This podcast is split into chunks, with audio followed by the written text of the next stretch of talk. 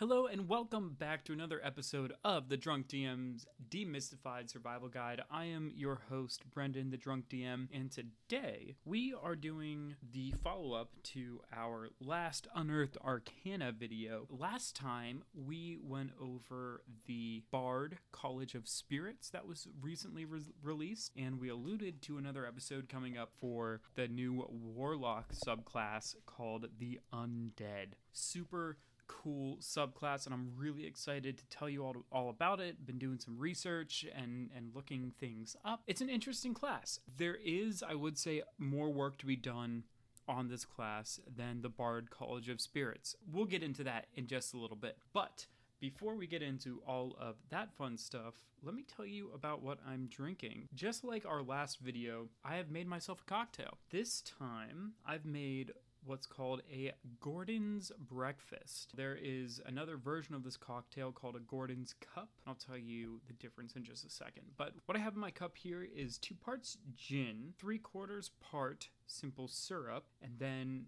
I have three cucumber slices, six lime slices. So essentially, it's a, an entire lime and a half in this cup, and then two dashes of hot sauce, your choice. If you like it spicier, pick spicier hot sauce. If if not, pick like a Tabasco or something. And then finally a dash of Worcestershire sauce or Worcester or Worcestershire, however you want to say it. Uh, it's one dash of that. So you put all of that in a shaker with ice, shake it all up really nice and good, and then you can just open pour this into a glass. I don't mind having like the cucumber seeds and and vegetalness in this drink particularly. Um, some people might. So if you if you don't like all of that, you can strain and then garnish with lime and cucumber. It's really up to your preference. But for me, I just went ahead and dump the entire contents into a glass.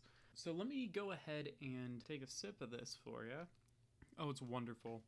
It's like it's like taking a sip of spring. You know, it, it has all the vegetal notes that you want from the cucumber, balanced perfectly with the lime. The the Worcester sauce is really there to add kind of a savory element to it and and not a whole lot of flavor necessarily but just kind of this overall sense of like a saltiness or like a savory note. And finally of course the gin is is the vessel you know? You get that vegetal thing with the gin that kind of supports everything else and it's kind of the glue that holds everything together. But simple syrup is necessary. You might not sip this and think wow this is super sweet but if you don't have that simple syrup in there, you're going to say, this is real sharp and why did I put it in my mouth? All in all, that's that's what a Gordon's breakfast is. The Gordon's cup is pretty much the same thing, ratio a little different, and no hot sauce or Worcester sauce in there. Uh, I also like to put some salt and pepper over top of it, just kind of give it a feeling of being a meal. This is kind of the gin answer to a Bloody Mary. If you like Bloody Marys, you're gonna love this as the lighter, more refined cousin to the Bloody Mary. You don't have that tomato juice, obviously, but all the other elements are kind of there that citrusy and savory thing and the Gordon's breakfast is is the way to go. It's my go-to brunch drink it's Chelsea's now go to brunch drink as well, and we just we kind of love it. Moving away from the Gordon's breakfast, uh, well, before we do, let me take another sip because man, it's good. All right, so the Warlock subclass, the Undead. The Undead is an entity that resides in the dark corners of the multiverse. So, this gives a lot of really great role playing potential, similar to the College of Spirits. I think a lot of these newer Unearthed Arcana and new subclasses that Wizards are putting out recently is is very geared towards a more role play heavy style of game. I will say there are some really interesting mechanics with all of this, and we'll get into that right now. So, the undead gets at first level, because if you've ever played a warlock before, you know that at first level you have to choose your patron. The patron is some bigger being outside yourself that grants you your powers. In this instance, it would be some undead being. So, like an ancient vampire, or one of my favorites, Orcus. He's not necessarily an undead being, he is a demon, a fiend, if you will, but he rules over necromancy. He has a hand in necrotic powers, so he would be a perfect person to grant undead abilities too. First off, the undead gets an expanded spell list, and this is true for any patron. You get some specific spells that accentuate the patron that you've chosen. This spell list includes at first level Bane and False Life. Cool spells. Second is blindness slash deafness, phantasmal force, at third level, Speak with Dead, Phantom Steed, Phantom Steed being a really cool spell. If you've ever played Skyrim, if you go through the vampiric quest line where you get Serana as your companion, don't know what I'm talking about, sorry, skip to whatever timestamp editing Brendan is about to give you. Thanks, past Brendan. Editing Brendan here. So that timestamp is going to be 7 minutes, 3 seconds. Yeah, if you go through the Vampiric quest line, there is a side quest when you go into some other plane. I can't remember the name of it now. You can help some guy find the skull of his lost horse. And then when you go back to the material plane, I, I guess we'll call it the normal plane of existence, you can summon a spectral form of that horse and ride it wherever. And if you also if you've played Skyrim, you know keeping a horse around for a long time is it's not easy to do. So having a spectral horse that you can kind of summon and dismiss as you want is real nice. D&D I found is pretty similar to that. If you have a steed, odds are you're going to abandon it at some point. So Phantom Steed pretty cool. Anyway, at fourth level, you get the spells Death Ward and Greater Invisibility, both awesome. And at fifth level, you get Anti Life Shell and one of my favorites, Cloud Kill. I will go into what all of these spells do, but just know they're all kind of of the necrotic spell school and that sort of vein of magic. Also, at first level, you get Form of Dread. You manifest an aspect of your patron's dreadful power as a bonus action. You transform for one minute. So this is similar to like a rage for a barbarian, right? You use a bonus action and transform. You transform a number of times equal to your proficiency bonus, goes up to six at higher levels, less at lower levels. Um, lowest is two, I believe and you regain all expended uses when you finish a long rest. So bear in mind, this is not a short rest recovery, it's a long rest. You have two per day when you first start out. And then it gives it gives you some more flavor. Like I said, it, it this is really kind of geared towards a cool role playing type game. It says your appearance transforms to reflect some aspect of your patron. As a DM, I tell you whatever flavor you want for your transformation. Like, let's talk about it before, and then you can describe it at the table because I want it to be really cool for you, right?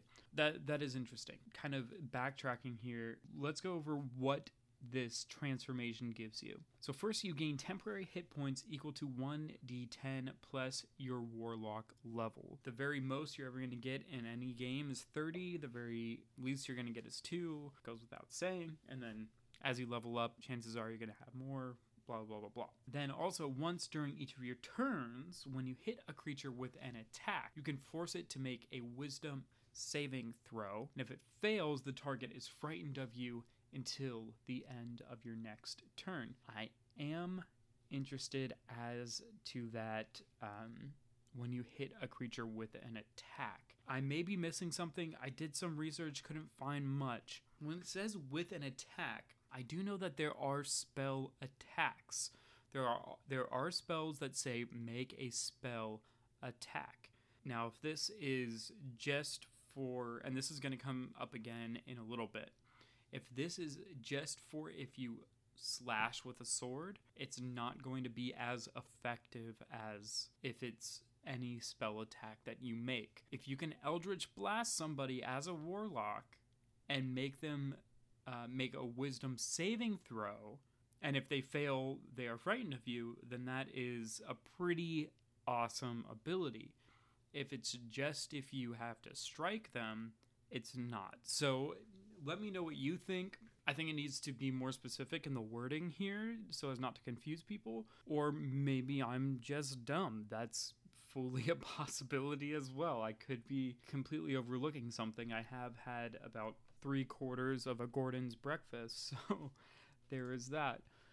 I could be overlooking something, but uh, let me know if, if you if you have a good good grasp of what that is trying to say. Now, just like the Bard, we're not going to go through all of the Warlock abilities that you get, like the base class features, along with everything else. Just going to go through what the Undead subclass gets you. Um, so, moving on to level 6, you get Grave Touched. This basically says that you don't need to eat, drink, or breathe. You can stay underwater for as long as you want with no help. You don't have to eat or drink. If you're playing a survival type campaign, this is perfect. If you have a dungeon master that kind of assumes that you pick up food and had time to sleep and all that stuff as you're going through a game, it's not going to be as helpful. But in addition, when you hit a creature with an attack and roll damage against the creature, you can replace the damage with necrotic damage. And if you're in your form of dread, you can roll an additional damage die. Again, is this only if you're slashing with your dagger, or is this a spell attack? In order for this to be a sixth level ability, I am going to assume that it's a spell attack. I also don't see how that would necessarily break the game. Let me know if you disagree, but I just think that the wording should specify, in addition, when you hit a creature with an attack, including spell attacks and roll damage. Or if it's not including spell attacks, say not including spell attacks. Do you know what I'm saying? A lot of times these things will specify a weapon attack, and it's not doing that. So I am going to assume that it means you can use that ability on a spell attack as well. The only reason I say that is because there are spell attacks that do a d12 of damage, and just adding an additional d12 is pretty awesome and maybe overpowered. I don't know. It is it is something to think about uh, moving forward with this subclass, and it might hinder it from becoming a published subclass. So we'll have to keep an eye out and see. Moving forward at level 10, we have Mortal Husk. Uh, your connection to undeath and necrotic energy now saturates your body. You have resistance to necrotic damage, and if you're using that form of dread ability, you become immune to necrotic damage. Any damage resistances or immunities are pretty great. If you're fighting someone who you know is dealing necrotic damage, right now my campaign, my party is going up against a Bodak who's going to be dealing out necrotic damage left, left and right. Having a undead warlock at 10th level would do them wonders right now as a tank who can just walk right up to them and not take any damage. This could be really great in clutch circumstances. However, not a whole lot of creatures deal necrotic damage. So talk to your DM. If it's a campaign that's really going to use necrotic damage, make sure first of all that you're allowed to use this subclass in it and then second of all try to use the subclass if if there's a lot of necrotic damage dealing monsters in that campaign just because it will serve you very, very well throughout. So, additionally, with Mortal Husk, whenever you are reduced to zero hit points, you can cause your body to explode. Each creature within 30 feet of you takes necrotic damage equal to 2d10 plus your warlock level. Pay attention to this wording. Each creature, each creature within 30 feet of you takes necrotic damage. So, friend, foe, anybody, which is why the wording also says you can cause your body to explode. If you have more allies than enemies around you, odds are you're not going to want to use this. As a warlock, you may not want to be in the front lines. If you find yourself in the front lines and drop to zero, then this ability is golden. However, if you are standing behind your tanks in your party and trying to dodge damage and you're dropped to zero, odds are you're going to have only allies within 30 feet of you. So be careful with this. If you do use this ability and you explode, you then revive with one hit point in your previous space along with your gear, and you gain one level of exhaustion. So if you're about to go down, you can say, Nope, I'm going to regain one hit point, but you may damage your party. So just keep in mind that this is a benefit and a drawback. Then once you revive that way, you can't do so again until you finish 1d4 long rests. With Mortal Husk, the damage resistance and immunity to necrotic damage when you're in form of dread perfect. I mean I, I think that's a wonderful thing and i think they were smart to also give you something else on top of that just because necrotic damage is not as common as some other damages in the game. But that other ab- ability of being able to explode your body and come back it seems situational and difficult to pull off effectively especially since you don't have a whole lot of control over where you're going to be when you're when you drop to zero hit points in addition they added that other drawback of not being able to use it again for 1d4 long rests. I think that that is a bit harsh. Already it's going to be difficult to use this ability effectively and then you're going to make the countdown on it 1d4 days essentially. I'd rethink that.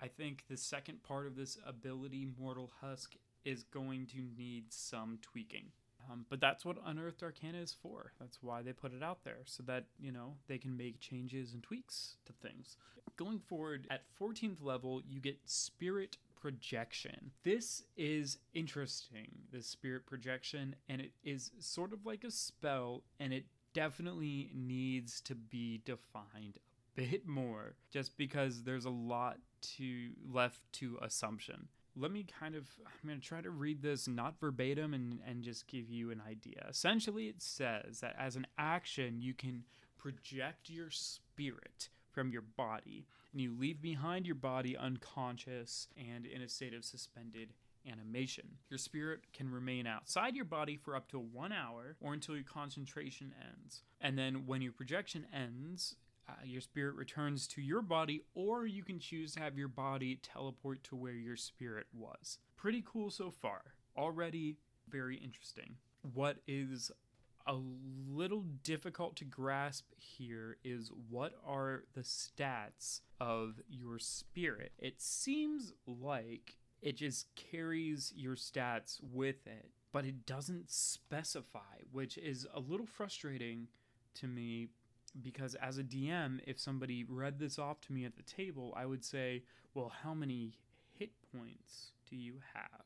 what is your proficiency bonus? Is it the same or different? And the player would not know. If it is exactly your character sheet, just you have this added benefit of a spirit that's floating around, then you need to tell me because I won't know based on how it's written here. That said, some of the benefits that having your spirit outside your body gives you is your spirit and body gain resistance to bludgeoning, piercing, and slashing damage. Notice that at the end of that, it does not say from non magical weapons. So, any bludgeoning, piercing, and slashing damage, you are resistant to. Now, bear in mind, you're also resistant and sometimes immune to necrotic damage. So it's really stacking up. Also, when you cast a spell of conjuration or necromancy, the spell doesn't require verbal, somatic, or material components as long as you don't have a gold cost associated with that spell. For like a stealth mission, perfect, perfect ability to use for that, especially since that spirit can get attacked and you just zip right back to your body. Now you have a flying speed equal to your walking speed, and you can hover.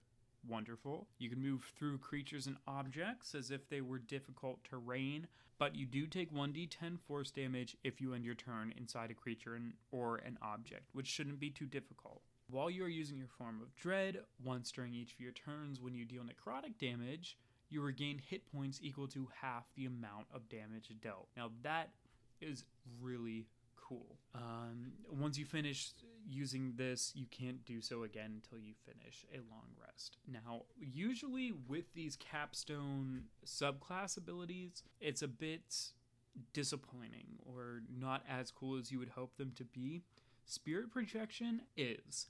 However, there is so much here left to interpretation. I think they either need to one simplify the spirit projection or two explain in much more detail because there's so much left for interpretation. When, when you regain hit points equal to half the necrotic damage you deal, is that just to your spirit or to your spirit and body? You know, things like this need to be defined. If they link the hit points to the spirit and the body somehow, as in if you lose hit points in one in like to one of these forms you lose hit points equal to the other something like that or i don't know but they really need to define this in order to make it even playable. Unlike the college of spirits that we talked about last episode the undead patron i don't know if i would want it to be played at my table quite yet. There would be so many calls that would need to be made on the fly or prior to actually sitting down and playing that it would hinder the process, I would say. I will also say, though, that the undead is a perfect patron for a warlock, and a lot of these abilities are super, super cool. But there's one, two, at, least three abilities here that I've mentioned that really need some more definition before for they're playable. Wizards of the Coast, the Bard College of Spirits is playable at this time. It may need tweaks, but other than that, it is perfect. The Undead, however, needs some work.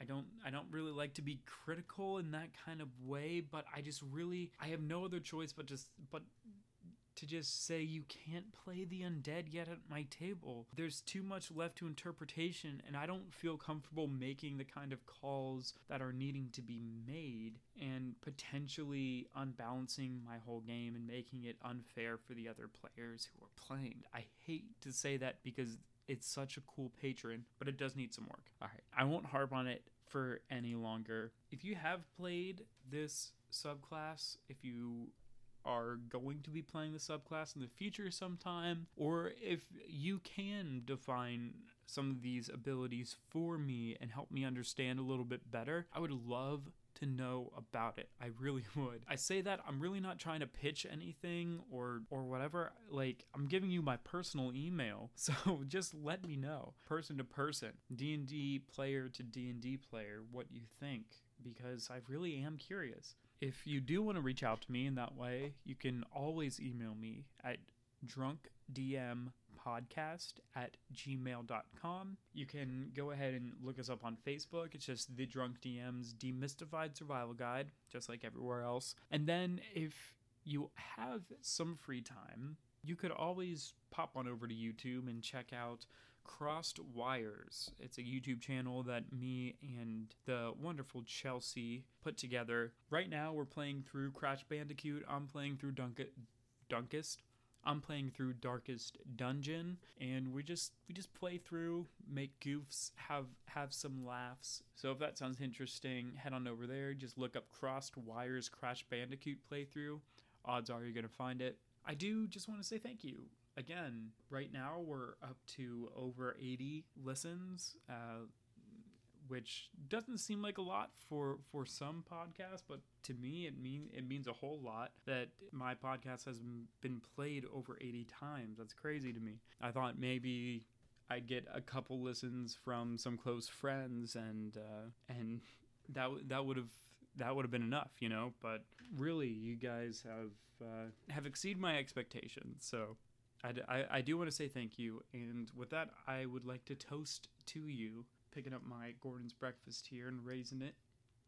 If you have something on the other side of the screen or on the other side of the airwaves or however you're listening to this, I, I hope you are raising it to me as well. And uh, a toast to you.